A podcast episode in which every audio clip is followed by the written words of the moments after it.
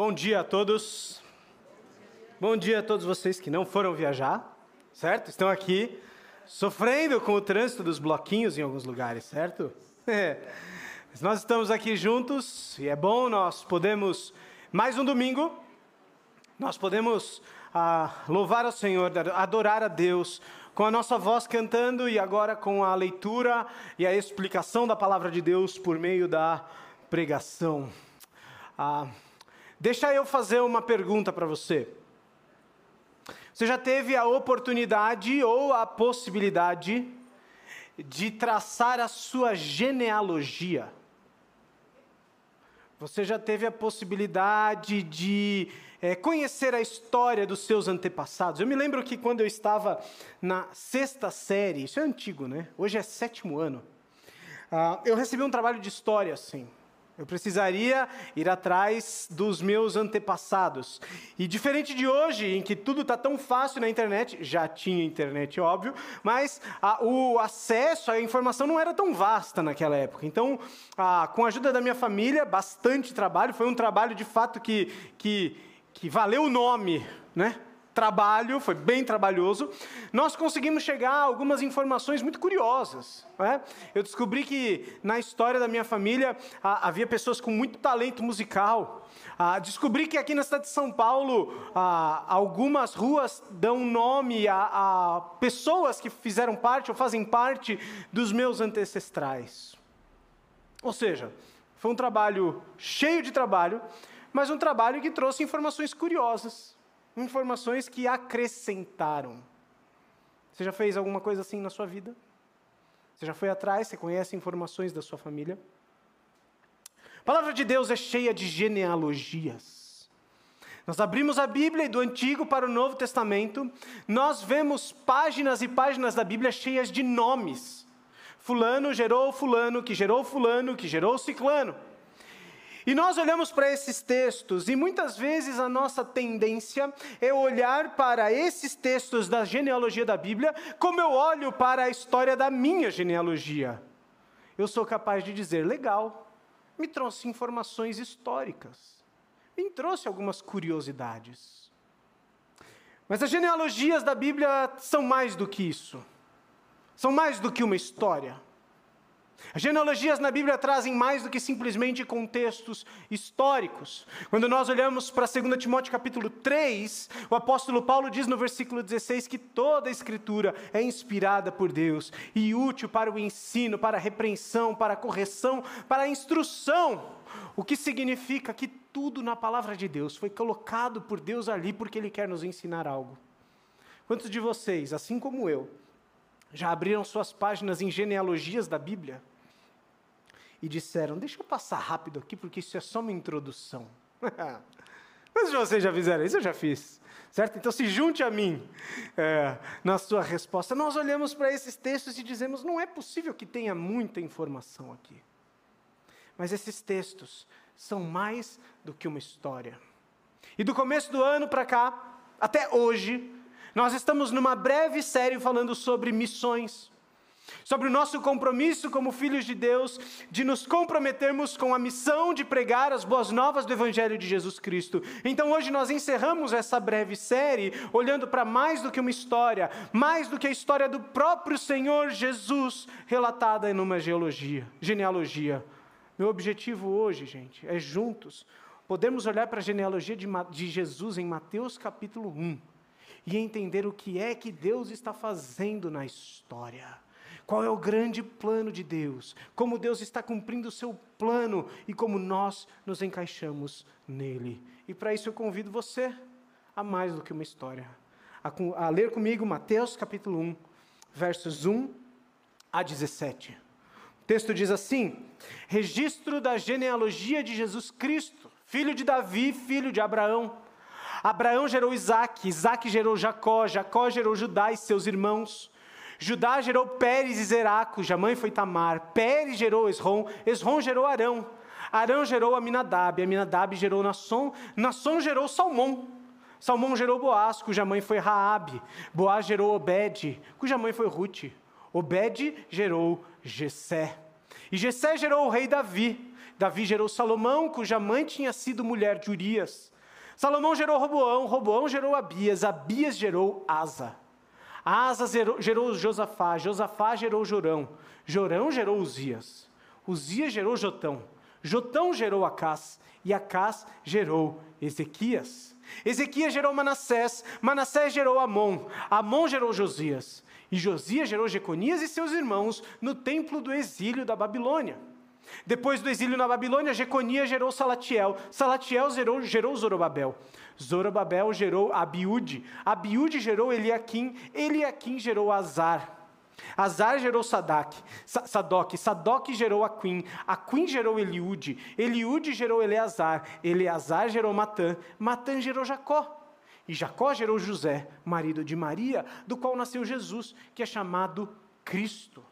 Assim, ao todo, houve 14 gerações de Abraão a Davi, 14 de Davi até o exílio na Babilônia e 14 do exílio até a Cristo. Bem, o que é que nós podemos aprender, além do fato de que a genealogia serve como um excelente trava-línguas?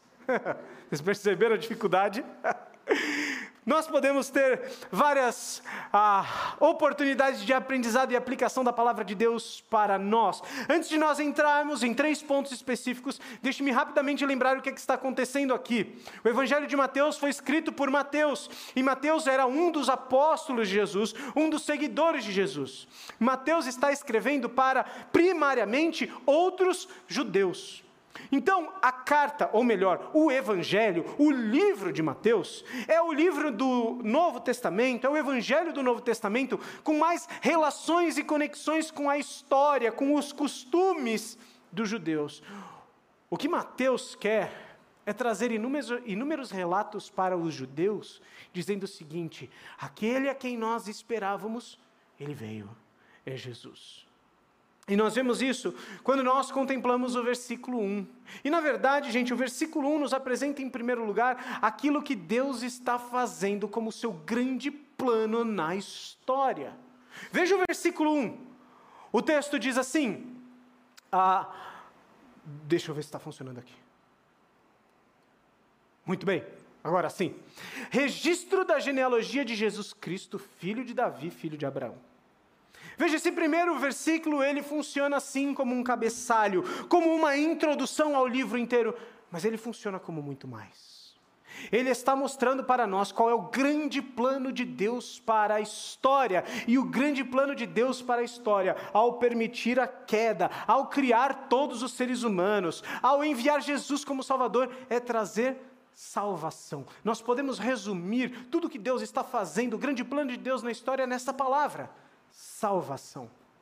Agora, como é que nós podemos dizer isso a partir deste versículo? Nós precisamos compreender que cada palavra ou expressão utilizada por Mateus aqui quer nos ensinar algo. Veja, por exemplo, ele chama registro da genealogia de Jesus. A palavra Jesus, no texto original, no hebraico, tem um significado muito específico significa Jesus é Salvador. O termo Yeshua, que é o termo ah, hebraico para o nome de Jesus, literalmente significa Ele veio salvar. O Salvador. Para nós hoje, nós nos importamos um pouco menos com os significados dos nomes que damos aos nossos filhos. Mas pare para pensar na história.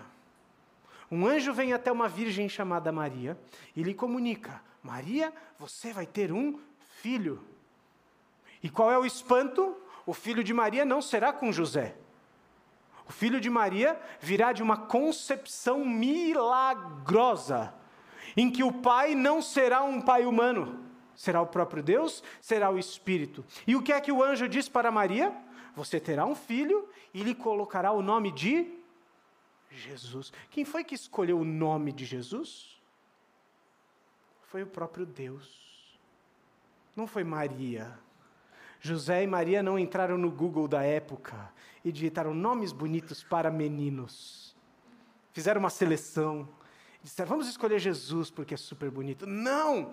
Foi o próprio Deus. Ele foi até Maria e disse: O bebê se chamará Jesus, porque Jesus significa dizer, Ele é aquele que veio para salvar. E aí então a genealogia continua dizendo: Jesus Cristo.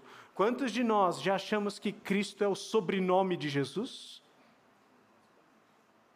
Cristo não é o sobrenome de Jesus. Naquela época, o sobrenome de Jesus seria como algo como é, Jesus, filho de José, Jesus Bar José. Era assim que eles eram conhecidos pelas suas famílias. Cristo não é um nome, Cristo é um título. E o título Cristo tem um significado. Cristo significa o Messias, o ungido. Durante toda a história de Israel, a partir de Gênesis capítulo capítulo 3, versículo 15, foi dada uma promessa. Qual era a promessa? De que o descendente de Adão e Eva viria para pisar a cabeça de Satanás, pisar a cabeça da serpente. A promessa de um Salvador que viria para vencer aquele que, que tentou a humanidade, para vencer o mal do pecado. Essa promessa foi dada ali em Gênesis e foi sendo cada vez mais ampliada, aprofundada para dizer: um dia virá um Messias, um dia virá aquele que é o ungido de Deus, o Salvador do Senhor.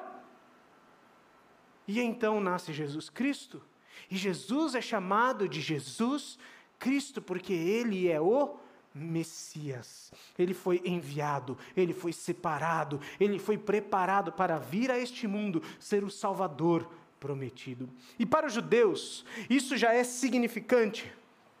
Mas além disso, Mateus diz que ele é o filho de Davi. E por que essa expressão é importante e nos mostra o grande plano de Deus? Porque filho de Davi significa dizer que Jesus é o grande rei, não somente de Israel, mas de toda a história.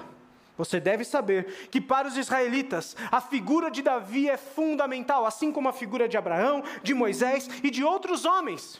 A figura de Davi é central porque Davi foi o grande rei da história, foi o grande rei que mobilizou ah, potencialmente, ah, economicamente, politicamente. Israel se tornou uma grande potência por meio de Davi. E Deus fez então uma promessa a Davi. Que promessa é essa? Veja o texto de 2 Samuel 7, versos 12 e 13.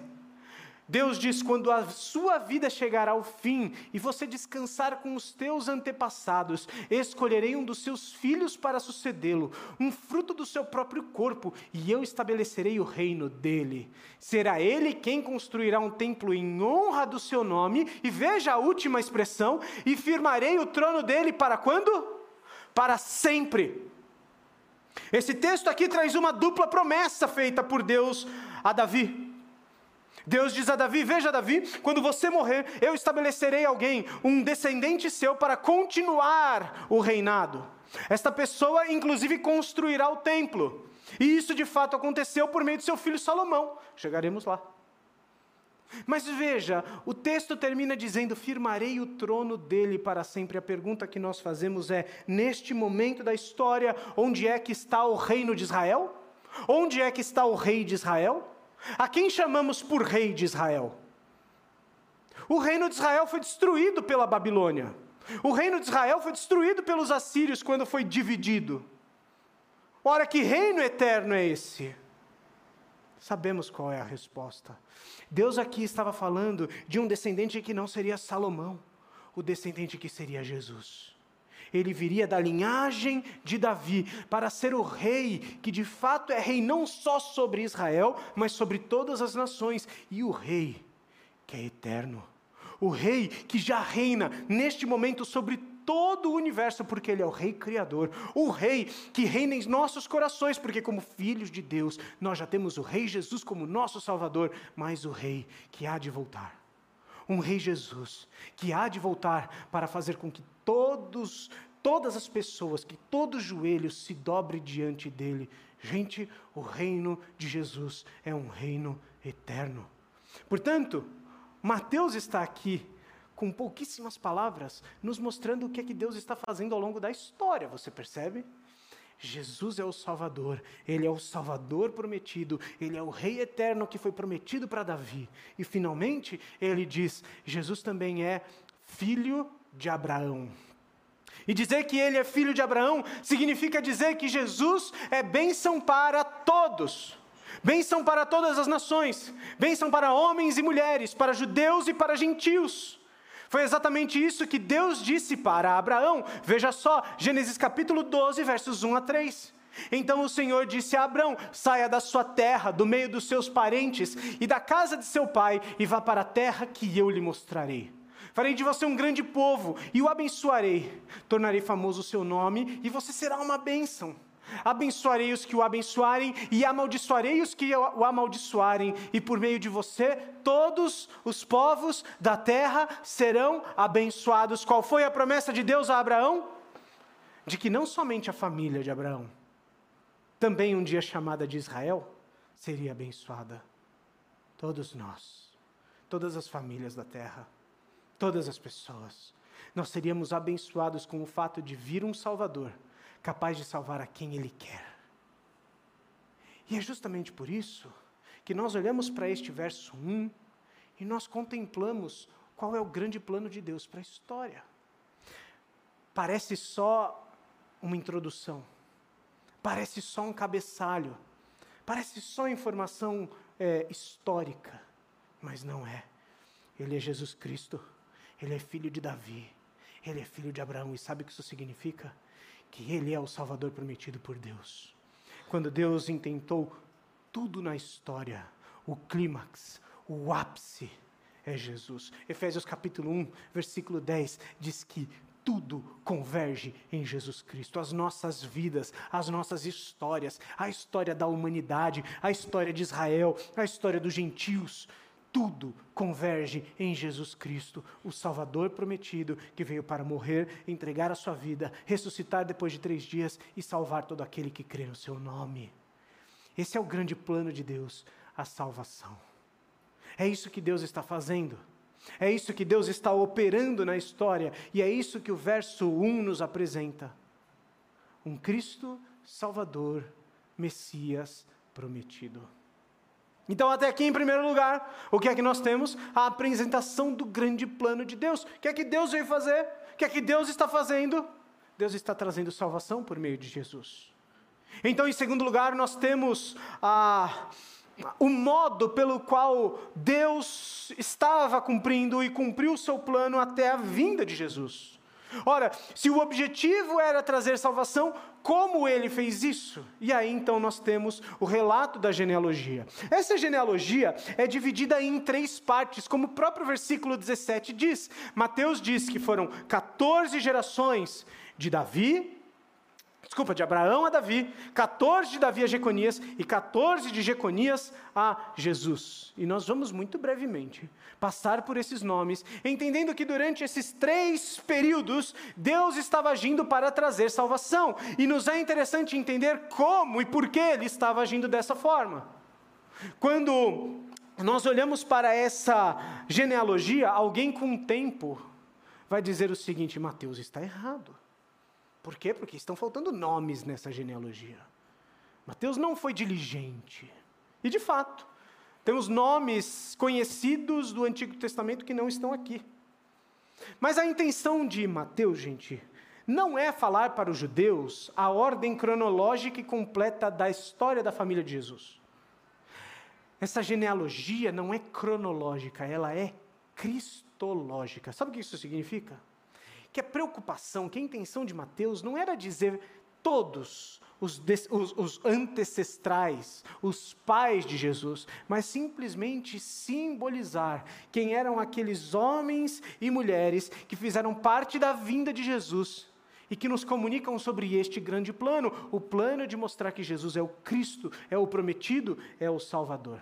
E é por isso que ele divide em três gerações de 14. E é isso que nós faremos agora, então. Vamos olhar para cada uma dessas gerações, entendendo o que é que Deus estava fazendo. Veja, Deus envia ah, nós temos aqui a, a, sua promessa a Abraão, e nós temos então esse primeiro bloco, de Abraão a Davi. Vamos para o trava-línguas mais uma vez? Vamos para o versículo 2. O texto diz: Abraão gerou Isaac, Isaac gerou Jacó, Jacó gerou Judá e seus irmãos. Judá gerou Pérez e Zerá, cuja mãe foi Tamar. Pérez gerou Esrom, Esrom gerou Arão, Arão gerou Aminadab. Aminadab gerou Naasson, Naasson gerou Salmão. Salmão gerou Boaz, cuja mãe foi Raabe. Boaz gerou Obed, cuja mãe foi Ruth. Obed gerou Jessé, e Jessé gerou o rei Davi. Ora, o que é que esses nomes nos ensinam além de uma história? Além de conteúdo relevante e histórico? Nos mostram como é que Deus está trazendo salvação até as pessoas.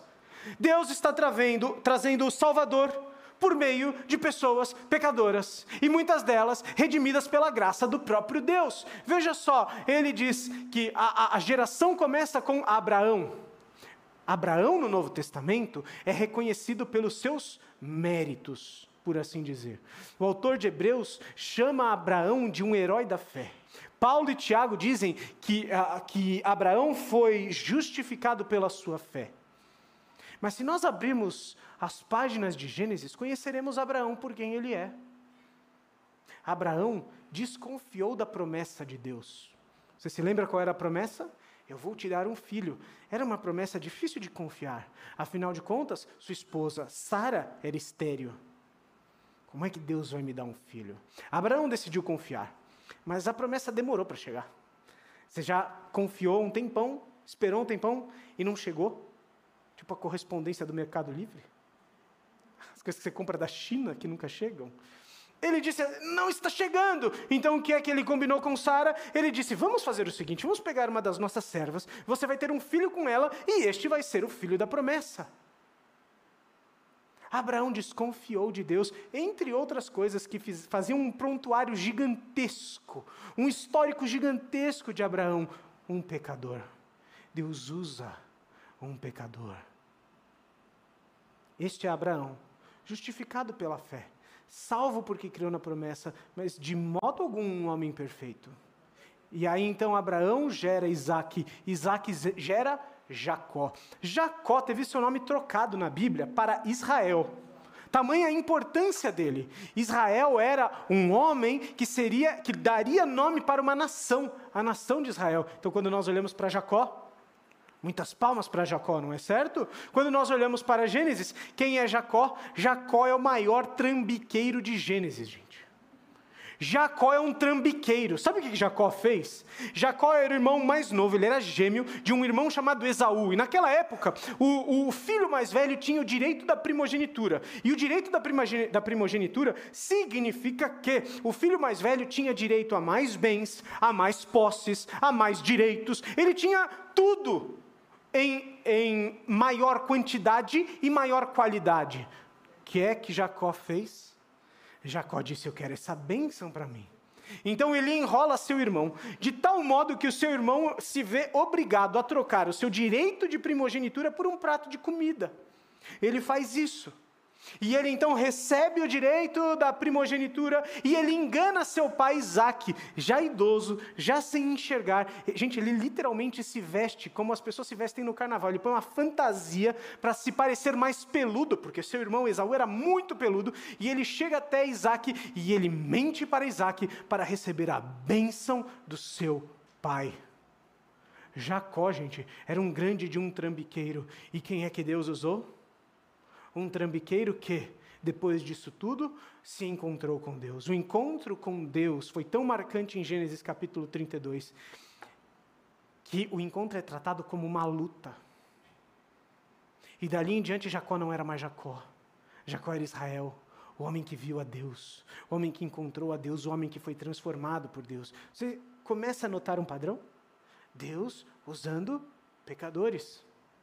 E aí então nós temos Jacó gerando filhos. Se você conhece um pouquinho da história, você sabe que Jacó teve muitos filhos, foram doze.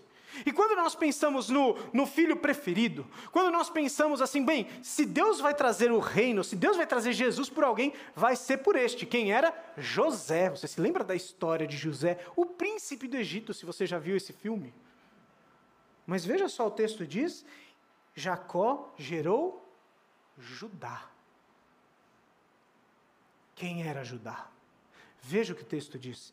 Judá gerou Pérez e Zerá, cuja mãe foi Tamar. A passagem mais conhecida da história de Judá é a história em que ele confunde a sua nora com uma meretriz, Tamar, dorme com ela, engravida ela. Engravida essa mulher, Tamar, de dois filhos, e depois que ela engravida, condena aquela mulher à morte. Até que ele é pego desprevenido ao ser revelado, como num programa do Ratinho, que o pai era Judá. Aí, meu Deus do céu, o que, que Judá fez? Bom, então vamos manter essa mulher viva. Judá, um homem que dormiu com a sua nora, que condenou a sua nora até a morte, foi o pai de Esrom. Note o padrão. Deus usando pecadores para trazer o seu Salvador. E o texto diz então ah, que Esrom gerou Arão, Arão gerou Aminadab, Aminadab gerou Nasson, Nasson Salmão. Temos nomes desconhecidos, o que nos mostra que Deus, Ele também usa não só aquelas pessoas conhecidas, marcantes na história, mas pessoas das quais nós não temos muitas explicações. Até que finalmente chegamos no versículo 5. Salmão gerou Boaz, cuja mãe foi Raabe. Boaz gerou Obed, cuja mãe foi Ruth. Nós temos três personagens marcantes na história aqui: Boaz, Ruth e Raabe. Estamos olhando para o progresso da história de Israel. Acompanhe comigo. Vamos juntos para a história de Israel. O que, que aconteceu? Israel se tornou um grande povo por meio de Jacó, de José, dos seus filhos, e eles viveram no Egito. No Egito, eles deixaram de ser um povo para serem escravos do Egito. Permaneceram 400 anos como escravos no Egito, até que Deus levantou um homem chamado Moisés. Moisés foi o responsável por conduzir o povo para atravessar o rio, atravessar o mar aos pés secos. E Moisés então foi o responsável por conduzir o povo até uma terra chamada Terra Prometida que é que o povo faz? Ao invés de obedecer a Deus, o povo desobedece ao Senhor, e por conta disso Deus diz: vocês vão permanecer 40 anos no deserto. Toda uma geração, a geração de Moisés, é uma geração que morre no deserto. E enquanto Moisés está vivo, e Moisés está ali já passando a liderança para um homem chamado Josué, eles decidem então estabelecer uma estratégia para entrar na terra prometida. Eles chegam às portas de uma cidade chamada Jericó e em Jericó. Eles enviam alguns espias, espiões, que deveriam entrar, verificar a condição da cidade e trazer uma resposta para dizer: Israel, vamos entrar, porque nós vamos ganhar. Ou Israel, nós não devemos entrar, vamos perder. Quando esses espias entram, eles entram em uma terra perigosa, eles poderiam ser mortos, e eles se encontram com Raabe. Quem é esta Raabe? Raabe é uma prostituta gentia, adoradora de outros deuses. E o que é que Raabe faz? Raabe traz aqueles homens para sua casa para, para protegê-los. E em seguida, Raabe mente para os governantes, para os guerreiros do seu povo, para proteger aqueles homens. Em determinado momento, Raabe diz: "Olha, vejam, será que vocês podem me proteger?" O povo de Deus diz: Sim, mantenha-se fiel e você será protegida. E foi exatamente isso que aconteceu. Nós não temos tempo para o relato de Jericó. Jericó caiu, mas Raabe, Raabe foi preservada. Raabe e sua família começaram a fazer parte daqueles que temem a Deus. Uma prostituta voltou, passou a adorar ao Senhor. E por meio de uma prostituta mentirosa, nasceu quem? Veja só, Salmão gerou Boaz, cuja mãe foi Raabe. A mãe de Boaz foi Raabe. Quem era Boaz? Boaz era um homem de negócios. Provavelmente um homem bonito, alto, forte, que se interessou por uma mulher chamada Ruth. Nós não temos tempo para todos os detalhes da história, mas Ruth era uma estrangeira, filha de uma mulher Noemi. Duas mulheres tristes, amarguradas por perderem os filhos, por perderem os maridos, por perderem tudo, por viverem na miséria. E então Boaz estabelece o seu amor, sua graça e sua misericórdia, casa-se com Ruth e dá para Ruth e para Noemi o que elas mais poderiam esperar: um filho. Note o que, é que está acontecendo. O Salvador veio por meio do povo de Israel, certo? Mas ele veio por meio de pessoas inesperadas, por meio de uma prostituta gentia e mentirosa, por meio de uma estrangeira chamada Ruth. E o texto diz então que Ruth gerou Obed, Obed gerou Jessé e Jessé gerou o rei Davi. Este primeiro bloco é o bloco de ascensão do povo de Israel. Aqui é o momento em que Israel era somente uma família e se torna uma nação, e em Davi, uma nação poderosa, uma nação grandiosa. Não perca de vista que todas essas pequenas histórias fazem parte de um grande plano o plano da salvação em Jesus.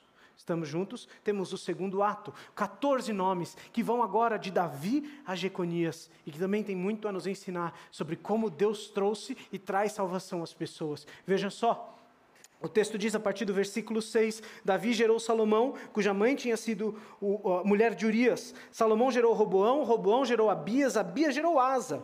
Asa gerou Josafá, Josafá gerou Jorão, Jorão gerou Uzias. Uzias gerou Jotão, Jotão gerou Acás, Acás gerou Ezequias. Ezequias gerou Manassés, Manassés gerou Amon, Amon gerou Josias, e Josias gerou Jeconias e seus irmãos no, templo do, no tempo do exílio na Babilônia. Este período aqui é o período do reino de Israel. Agora Israel não era mais um povo, agora Israel era um povo com um rei. E o grande rei Davi é citado aqui agora. No começo desse bloco de 14 nomes, e por que ele é citado? Porque sim, Davi é um homem segundo o coração de Deus. Davi é o grande rei da história, mas note o que é que Mateus diz, verso 6. Davi gerou Salomão, cuja mãe tinha sido mulher de Urias. O que é que isso nos fala? Muito mais do que uma história. Quem era Davi, o grande rei? E Davi, então, um dia, o povo está em guerra e Davi está andando pelo seu palácio. E de longe ele vê uma mulher por quem ele se interessa. O nome dessa mulher é Batisseba. Batisseba é esposa de Urias. Urias é um guerreiro. Urias está na batalha pelo povo de Israel. E o que é que o grande rei Davi faz? Ele adultera. Ele dorme com Batisseba. E o que acontece? Batisseba engravida. Você pode imaginar que um grande rei vai arcar com as suas consequências, certo? Davi vai dizer: Ok, vamos contar para todos o que aconteceu, vamos pedir perdão. Mas não, Davi começa a elaborar um plano para se livrar das consequências. Então ele chama Urias da batalha, fala: manda chamar Urias. Urias vem. E Davi diz: Urias, você vai lá para sua casa, você vai ter um tempo aí com a sua mulher, se divirta. Por quê?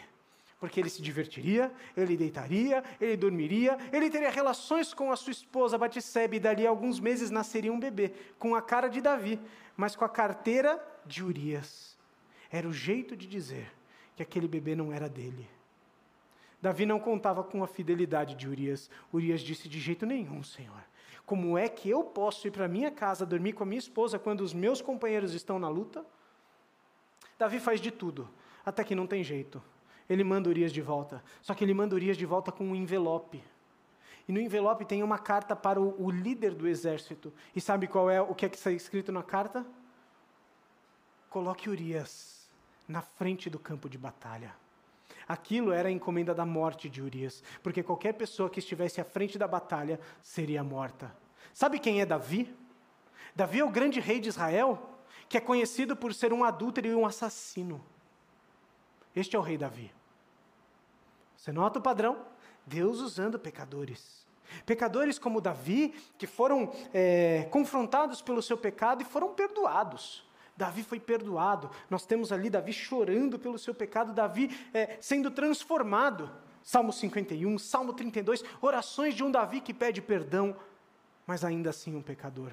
E este Davi já era Salomão. Quando nós olhamos para Salomão, nós vemos como é que alguém pode ir do sucesso à derrocada na sua vida. Salomão é um grande rei. Salomão escreve livro, por exemplo, como Provérbios, Eclesiastes, mas Salomão, da metade para o final da sua vida, decide adorar a outros deuses. Ele se deita, ele se dorme com o maior número de mulheres que pode existir. Salomão abandona a Deus. E diferente de Davi, nós não temos muitos relatos de um Salomão é, quebrantado, de um Salomão que diz: Deus, eu estou aqui para pedir perdão pelo meu pecado. E o fruto da vida de Salomão um homem que começou bem o seu reinado e terminou mal, é que depois de Salomão, o reino de Deus se dividiu. Israel se torna dois reinos, um que continua sendo chamado Israel, outro que se chama Judá. E aí nós temos todos esses nomes. Todos eles. Esses nomes fazem parte do reino de Judá, de onde vêm os judeus. Nesta, eh, nesta, neste número grande de reis, nós temos alguns reis péssimos e outros reis que fizeram boas escolhas, como Asa, como Josias. Mas qual é o ponto aqui?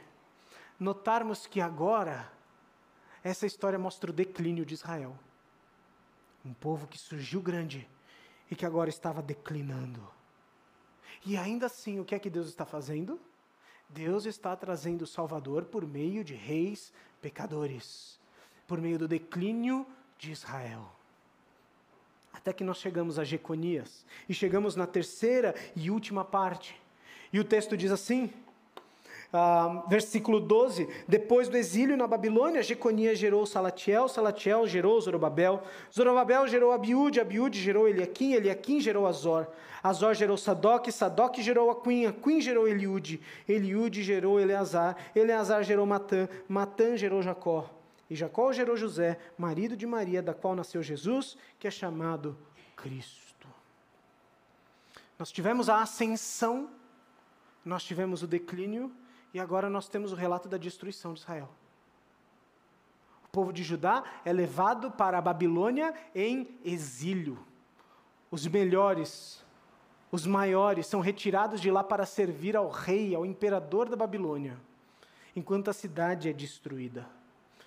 E mesmo nesse caos, mesmo nessa destruição da história, o que é que Deus está fazendo? Deus está agindo para trazer o Salvador. Nós temos alguns nomes marcantes aqui que nos mostram a graça de Deus na história. Por exemplo, Zorobabel. Em 536 a.C., finalmente o imperador da Babilônia, que já não era mais da Babilônia, era um imperador persa. Ele diz o seguinte: Eu vou permitir que vocês comecem a regressar até Jerusalém. Vocês podem voltar em partes, em etapas, em viagens, para que vocês voltem a Jerusalém e lá estabeleçam o reino de vocês, estabeleçam o, o, o templo de vocês. E quem é escolhido? Zorobabel. Zorobabel é uma espécie de governador. E pela graça de Deus, então, Zorobabel é utilizado para que o povo volte para Jerusalém. Mas, gente, o povo volta, mas não é mais a mesma coisa. Não é mais a mesma cidade, não é mais a mesma grandeza, não é mais a mesma glória o povo havia sido destruído. E aí nós temos aqui uma série de nomes que inclusive só aparecem aqui na Bíblia. Por quê? Porque depois do exílio começa um período na história das Escrituras de 400 anos em que Deus não abre a boca. Deus não fala. É chamado de período interbíblico. Sabe quando a nossa Bíblia termina no Antigo Testamento em Malaquias? Entre os profetas e Mateus, tem 400 anos de história que nós não conhecemos. Ou melhor, conhecemos por relatos à parte da Bíblia. Estes nomes estão aqui e eles, eles nos levam até José. Veja o penúltimo nome de hoje que nós precisamos considerar. Quem é José? O texto diz: Jacó gerou José, marido de Maria, do qual nasceu Jesus, que é chamado Cristo. Veja aqui que detalhe maravilhoso de Mateus aqui. Durante toda a genealogia ele diz: Fulano gerou Fulano, gerou Fulano, gerou Fulano, gerou Fulano. Mas José, quem foi que José gerou? Veja no texto: ninguém. O texto diz: Jacó gerou José, marido de Maria, do qual nasceu Jesus. Mateus está aqui apontando para o nascimento virginal e milagroso de Jesus. Ele está dizendo: de fato, José é pai de Jesus, mas somente um pai adotivo. Ele não era o pai biológico. O pai biológico é Deus o Pai. É Deus.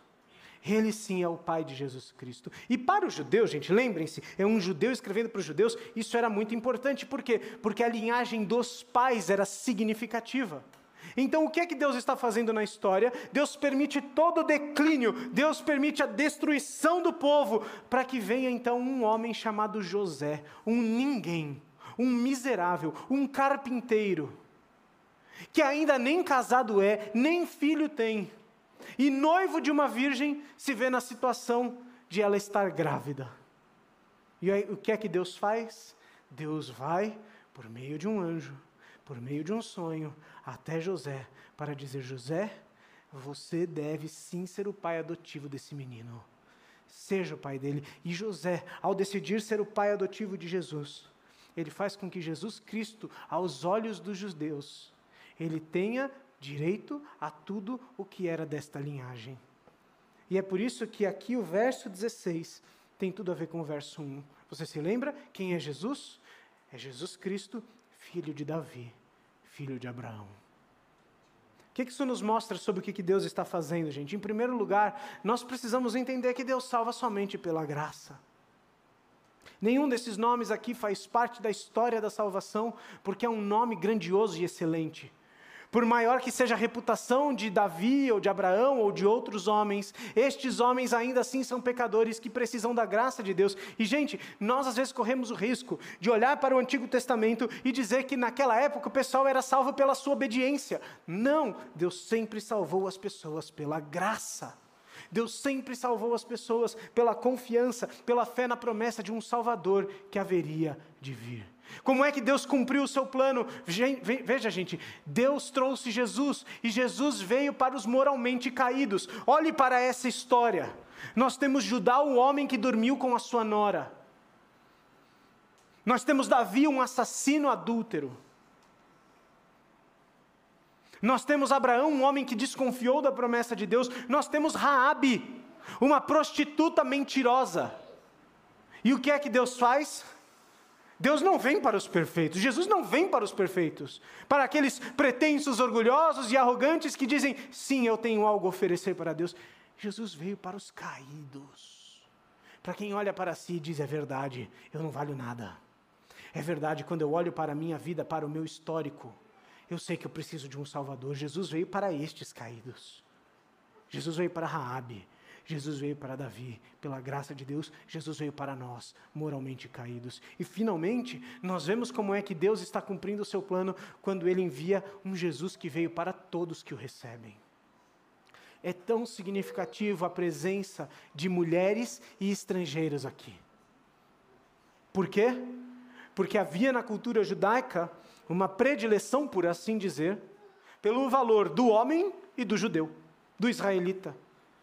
Mas Mateus faz questão de colocar aqui Raabe, Ruth, a mulher de Urias, para mostrar que Jesus ele não vem só para aqueles que têm cara de religião. Na verdade, Jesus vem para os que são contrários à religião. Jesus não vem para aquelas pessoas que aparentam recebê-lo bem. Jesus vem para aquelas pessoas que o recebem, independentemente do seu pedigree, da sua história, independente da sua nacionalidade, da sua cor, da sua raça. Jesus vem para todos. E o critério é recebê-lo como Senhor e Salvador. Você percebe como aqui a genealogia é mais do que uma história? A gente passa por esses nomes e a gente passa rapidinho porque a gente nem sabe quem é. Mas o que Deus está fazendo aqui é mostrar que Ele decidiu um grande plano, a salvação, ao enviar Jesus. E Ele faz isso deste modo, salvando pela graça, vindo para os moralmente caídos e para aqueles que o recebem. Muito bem, como é que nós podemos caminhar para o fim? Nós precisamos de um terceiro lugar. Um terceiro lugar que nos diga, ok, como é que nós nos encaixamos nisso? Porque o texto termina dizendo que a genealogia termina em Jesus. A genealogia se encerra em Jesus. Alguém pode dizer, tá bom. Como é que você diz que isso não é só uma história? Quando nós olhamos para a sequência da Bíblia, quando nós olhamos para o que vai acontecer após a morte e a ressurreição de Jesus, é que estabelece aqui Deus estabelece aqui uma nova família, um novo povo de Deus. E o nome desse povo é Igreja. Por causa de Jesus Cristo, nós temos aquilo que, entre aspas, nós podemos chamar de uma continuação da genealogia de Jesus. Veja o que é que João capítulo 12, versos. Ah, João capítulo 1, perdão, versos 12 e 13 nos dizem. O texto diz assim, João capítulo 1, verso 12: Contudo, aos que o receberam, aos que creram em seu nome, deu-lhes o direito de se tornarem filhos de Deus, os quais não nasceram por descendência natural, nem por vontade da carne, nem pela vontade de algum homem, mas nasceram de Deus. A história da família de Jesus continua não mais por um descendente da carne, mas por descendentes espirituais de quem Jesus é o nosso Salvador. Por meio de Jesus Cristo, os moralmente caídos, por meio de Jesus Cristo, homens e mulheres, aqueles que creem que Ele é o seu Salvador, eles não são somente salvos dos seus pecados, eles são adotados como filhos de Deus. A igreja é a continuação da genealogia de Jesus, ao passo em que Jesus, como diz Romanos capítulo 8, é o primogênito entre muitos irmãos. Ele é o filho de Deus. Ele é o grande filho de Deus. E o que é que Deus fez? Ele nos adota como filhos. Nós somos coerdeiros com Cristo. O que Cristo é e o que Cristo pode e quer nos dar, Ele nos dá. Nós temos acesso às bênçãos espirituais, tudo por causa de Jesus. Sabe como é que eu e você nos encaixamos aqui? Nós também somos moralmente caídos, nós também somos pecadores, mas em Cristo nós encontramos a graça e, portanto, nós somos salvos dos nossos pecados, adotados como filhos de Deus. A igreja é a continuação da história da salvação. Deus está usando a igreja, Deus está nos usando. E é isso que Mateus quer nos ensinar. Tanto que a primeira palavra de Mateus no seu livro é a genealogia. A última palavra de Mateus em seu livro tem a ver com o chamado a um compromisso global, com a, um compromisso com a missão global de Deus de salvar pessoas em todos os lugares por meio de Jesus. Veja o que é que o próprio Mateus relata em Mateus 28. Ele diz: Jesus aqui, já ressurreto, já prestes a ascender aos céus, Jesus é, aproximou-se deles e disse: Foi-me dada toda a autoridade no céu e na terra, portanto vão e façam discípulos, batizando-os em todas, é, é, é, batizando-os em nome do Pai, do Filho e do Espírito Santo, ensinando-os a obedecer a tudo que eu lhes ordenei, e eu estarei com vocês até o fim dos tempos. Se nós entendemos qual é o plano de Deus, e se nós provamos desse plano da salvação, qual é o nosso compromisso? É o compromisso de sermos usados numa missão que está em andamento. Deus não parou de trazer salvação. Deus trouxe salvação a mim e a você por meio de Jesus, por meio de histórias e pessoas pecadoras. E agora Deus quer usar a mim e a você. Deus quer usar a igreja. Deus quer usar pecadores como a gente, na vida de outras pessoas. Pare e pense por um segundo. Quem foi que te apresentou a Jesus Cristo como Senhor e Salvador? Essa pessoa não está aqui no relato de Mateus, mas ela está lá na genealogia da história do próprio Deus, que Deus decidiu usar essa pessoa para trazer Jesus até você. Imagine que bênção e que privilégio quando nós descobrirmos que outras pessoas podem chegar até Jesus por meio de nós. Deus está usando a nós, os caídos, transformados e salvos, para essa grande história de salvação. É aqui que nós entendemos o plano de Deus para a salvação, certo? Ele está salvando pessoas e Ele está usando aqueles que já foram salvos neste plano. Que graça é poder fazer parte dessa missão. Como é que nós podemos encerrar então? Como é que nós podemos concluir? Nós temos aqui mais do que uma história. Aliás, mais do que várias histórias, certo? É, vocês tiveram paciência aqui para passar por boa parte da história de Israel nesta manhã. São muitas histórias, mas uma grande história a história da criação, queda, salvação e a glorificação que virá em Cristo Jesus. Essa é a grande história da Bíblia, gente a história de Deus enviando Jesus como nosso Salvador. Diante disso, o que é que nós podemos fazer? Em primeiro lugar, nós precisamos compreender quem eram os leitores de Mateus. E um deles, sim, em primeiro lugar, eram os líderes religiosos. Quando Mateus escreve, Mateus escreve para três tipos de pessoas. Uma delas eram os líderes. E quem eram os líderes religiosos naquela época? Os líderes religiosos eram aquelas pessoas que tinham autoridade e muitas vezes a arrogância e o orgulho para confrontar a Jesus e rejeitar a Jesus. Os líderes daquela época foram os responsáveis por condenar politicamente, por condenar é, civilmente, por condenar criminalmente a Jesus. Jesus foi mandado para a cruz por causa dos líderes religiosos. Os líderes religiosos, eles ouvem e rejeitam abertamente a Jesus. Mateus está escrevendo para esses líderes com uma pergunta: diante de tudo isso que nós sabemos sobre quem Jesus é e o que Deus está fazendo, você rejeitará completamente a Jesus? Porque é possível passar por essa história, porque é possível passar por esse texto, porque é possível contemplar quem Jesus é e rejeitá-lo. E infelizmente, mesmo como salvos, mesmo como filhos de Deus, cristãos, tantas são as vezes em que no nosso dia a dia nós rejeitamos a Jesus. Mas há um segundo público que ouvia Jesus e que lia Mateus. Eram as multidões. As multidões, tantas e tantas vezes, queriam ouvir a Jesus. Tinham algum contato com Jesus. Na verdade, as multidões seguiam a Jesus porque sabiam que de Jesus viriam grandes coisas. Jesus trazia grandes ensinos e grandes maravilhas. Gente, Jesus multiplicava pão e peixe. Jesus acalmava tempestades. Jesus curava paralíticos, curava cegos.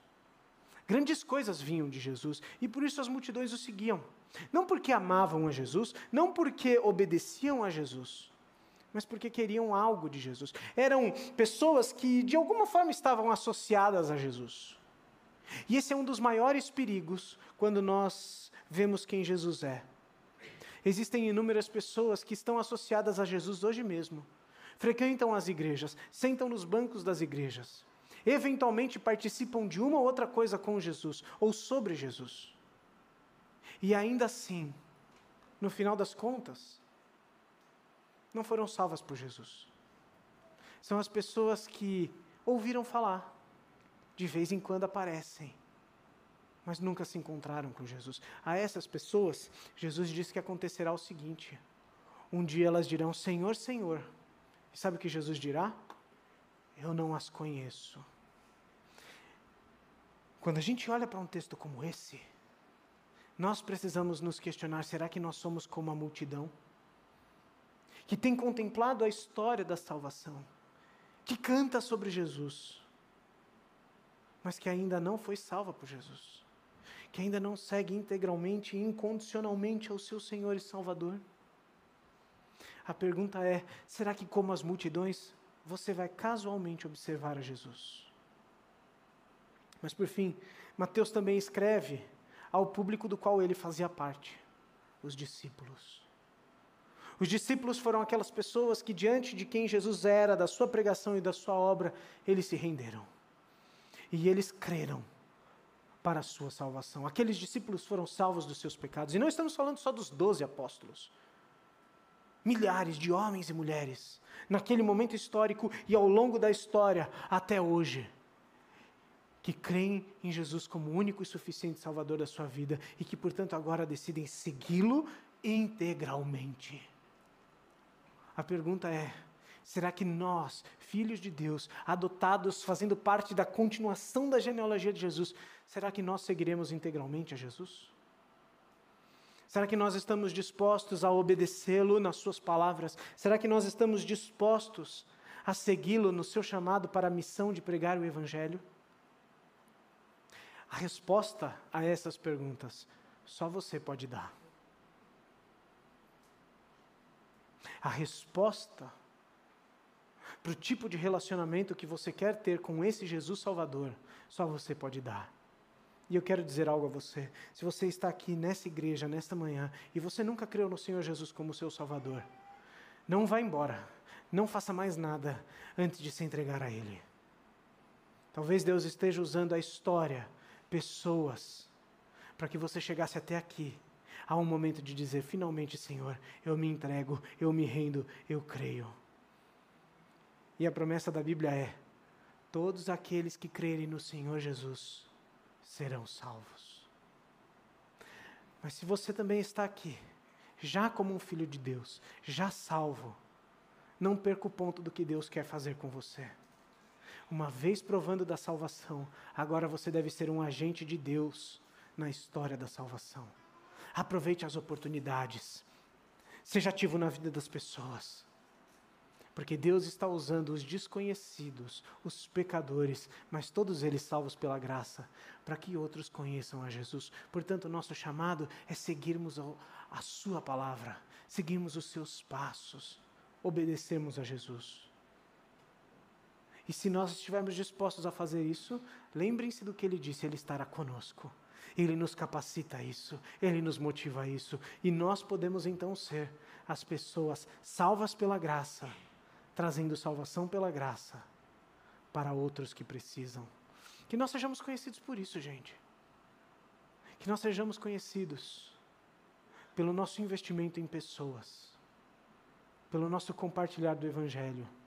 E que missões, portanto, não seja algo que nós fazemos de vez em quando que missões não seja algo que a gente só participe com o dinheiro ou com a oração, mas que missões definam quem nós somos. Porque nós somos como esse, esses montes de nomes aqui pecadores, salvos pela graça, compartilhando da graça para pecadores que precisam da graça de Deus. Vamos orar. Pai querido, Deus amado, obrigado porque o Senhor é o Deus que nos salvou. Obrigado porque tu és o Deus, o nosso Salvador, e nós ah, sabemos e provamos do teu imenso amor na nossa vida. Queremos te agradecer, porque apesar de sermos caídos, transgressores e rebeldes, o Senhor veio até nós e o Senhor nos amou apesar da nossa rebeldia. Deus, obrigado pela salvação. Pai, eu oro por cada um de nós aqui. E eu clamo a Ti, Deus para que se há alguém aqui que ainda precisa se render diante do Senhor, que o Senhor quebrante corações, que o Senhor traga salvação hoje, porque o Senhor é o Deus poderoso para salvar. E ao mesmo tempo nós clamamos, Deus, para que cada um de nós, tendo sido salvos dos nossos pecados, tendo sido adotados como teus filhos, Deus, que nós não percamos o privilégio de te servir, de te seguir, de te obedecer e, portanto, nos usa, Deus, na vida de outras pessoas para que o Senhor apareça, para que o Senhor cresça, para que o Senhor seja conhecido e para que outras pessoas creiam no nome do Senhor Jesus. Que esse seja o motivo da nossa existência, a tua glória e outras pessoas chegando a ti por meio de nós. Sejam os nossos filhos, os nossos parentes, os nossos amigos, os nossos colegas de trabalho ou pessoas desconhecidas.